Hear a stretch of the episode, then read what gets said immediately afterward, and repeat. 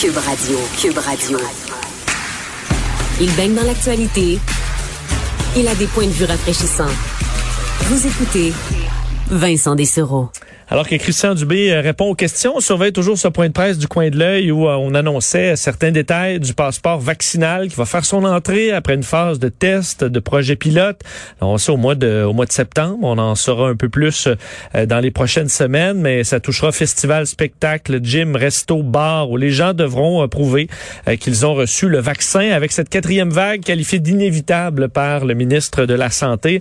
Pour parler de ces annonces des dernières minutes, on rejoint le médecin épidémiologiste à l'Institut national de santé publique du Québec, euh, Gaston Dessert. Euh, docteur Dessert, bonjour. Bonjour. Euh, donc, d'un, là, le, qualifier cette quatrième vague d'inévitable, est-ce que c'était bon une évidence pour vous? je pense que oui.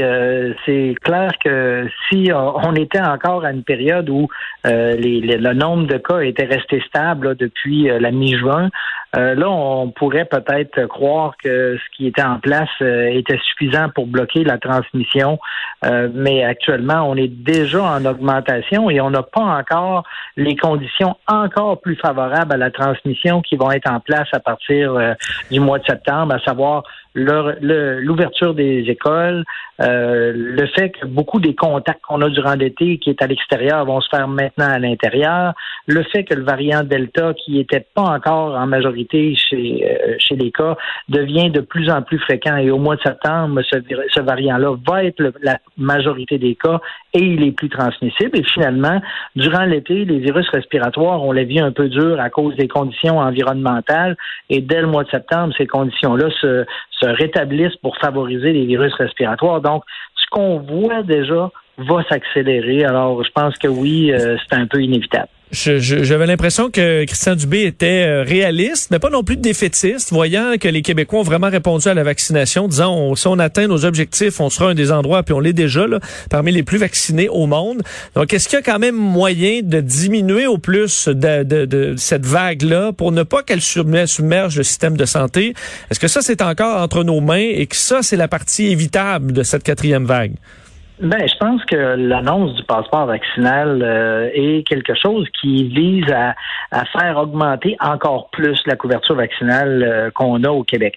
C'est vrai qu'au Québec, on a une excellente couverture vaccinale quand on se compare à plusieurs endroits dans le monde. Euh, évidemment, le problème, quand on regarde ce qui se passe actuellement, le groupe d'âge où se fait le plus de transmission, ce sont les 20, 29 ans, qui sont presque un tiers de tous les cas. Euh, les 30-39 ans, euh, c'est un autre 15-17% Donc, à, ces deux groupes-là ensemble, c'est la moitié de tous les cas qui arrivent. Et ce sont les deux, ben, en fait, les deux groupes d'âge euh, où la couverture vaccinale est, la plus faible. Elle est déjà de, plus de 70% mais il faudrait la monter à 85, idéalement à 90% ce qui nous permettrait d'avoir une vie presque normale. Alors, c'est sûr qu'il y a encore des choses qui sont entre nos mains.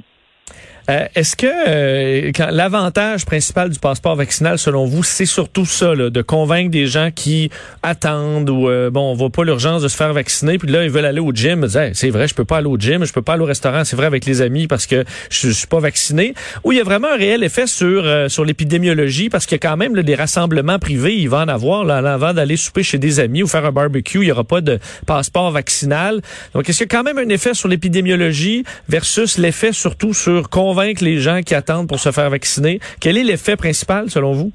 Ben, je vous dirais les deux, euh, les deux existent. Hein. C'est certain que si on met dans une même pièce des individus qui sont doublement vaccinés, cet endroit-là est, beaucoup moins susceptible de voir arriver des éclosions.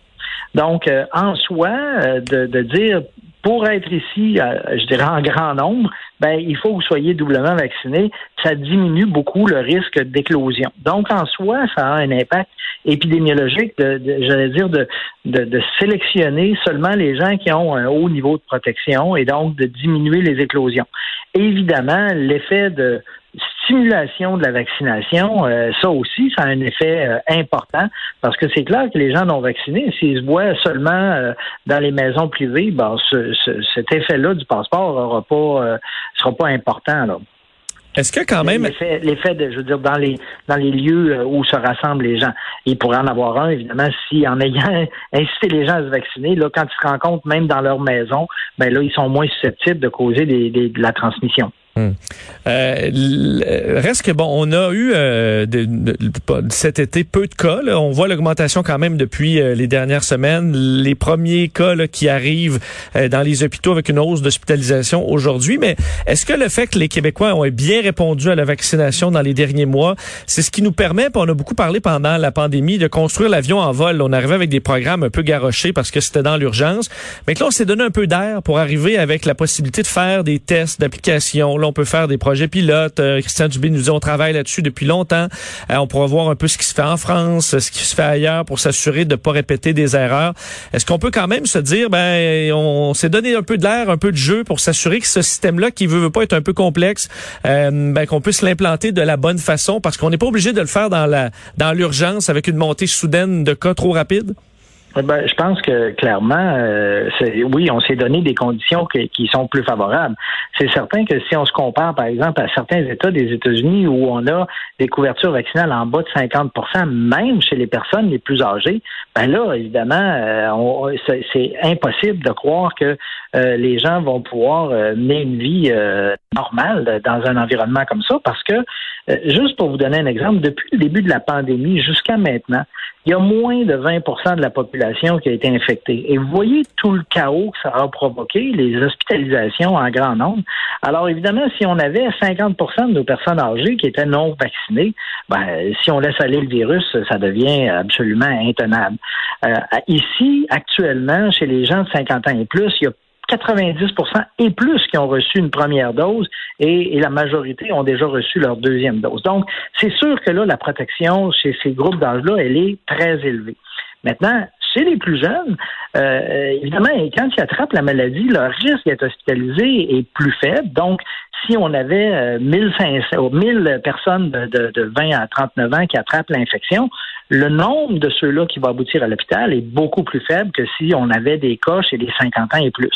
Néanmoins, si on a des dizaines de milliers de personnes de 20 à 40 à 39 ans qui deviennent infectées, ben, il va en avoir des gens qui vont être hospitalisés parmi ces groupes-là, en plus du fait que plusieurs des gens qui sont infectés, ils aboutissent peut-être pas à l'hôpital, mais ils peuvent traîner la fameuse COVID longue là, qui perturbe la vie des gens pendant des semaines, des mois, puis éventuellement peut-être même laisse des séquelles à long terme parce qu'on ne connaît pas encore l'impact de cette, euh, de cette complication-là de la COVID. Oui, parce que j'ai des jeunes dans mon entourage, dans la vingtaine, qui, un, a encore pas, pas d'odorat depuis encore six mois, et l'autre, des problèmes pulmonaires encore depuis quelques mois. Donc, euh, c'est pas des gens qui sont décédés, c'est pas des gens qui sont hospitalisés, mais qui euh, euh paient le prix. Euh, pas des gens qui ont attendu d'être vaccinés, là, qui ont été malades avant l'arrivée du vaccin, mais qui montrent que chez les jeunes, il peut y avoir des conséquences assez graves. Gaston de Serre, toujours un plaisir de vous parler. Merci d'avoir été là. Ben, merci à vous. Bonne journée. Merci. Au revoir.